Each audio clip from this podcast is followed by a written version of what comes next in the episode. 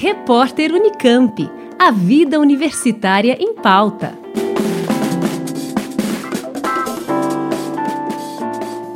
A Organização Mundial da Saúde mapeou 200 sintomas atribuídos à Covid longa, que afetam diferentes órgãos e áreas do organismo.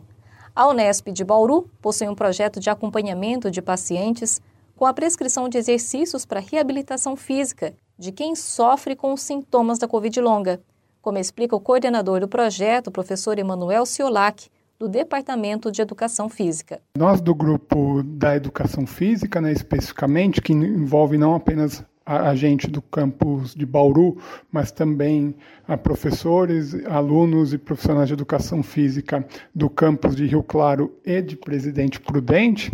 O nosso papel dentro do ICARE Sentinela pós-Covid está em diagnosticar os principais fatores que podem estar associados a essa fadiga excessiva, a esse cansaço excessivo, essas alterações cardiorrespiratórias, através de perguntas, de exames, de testes, e a partir deste diagnóstico, fazer a prescrição de exercício físico, de orientações para a prática de atividade física no seu dia a dia, bem como para a quebra do comportamento sedentário.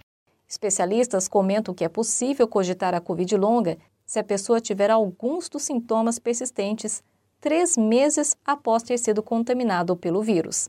Apesar desse grande número de sinais e sintomas, né, os mais comuns que aparecem para a gente são a fadiga, né, o cansaço excessivo para realizar as atividades do dia a dia, relacionados ou não a sintomas respiratórios ou palpitações. É, muito provavelmente, na grande maioria dos casos, essa fadiga excessiva está relacionado a sequelas da doença no nosso sistema cardiorrespiratório, bem como a perda de força e alterações do nosso sistema musculoesquelético.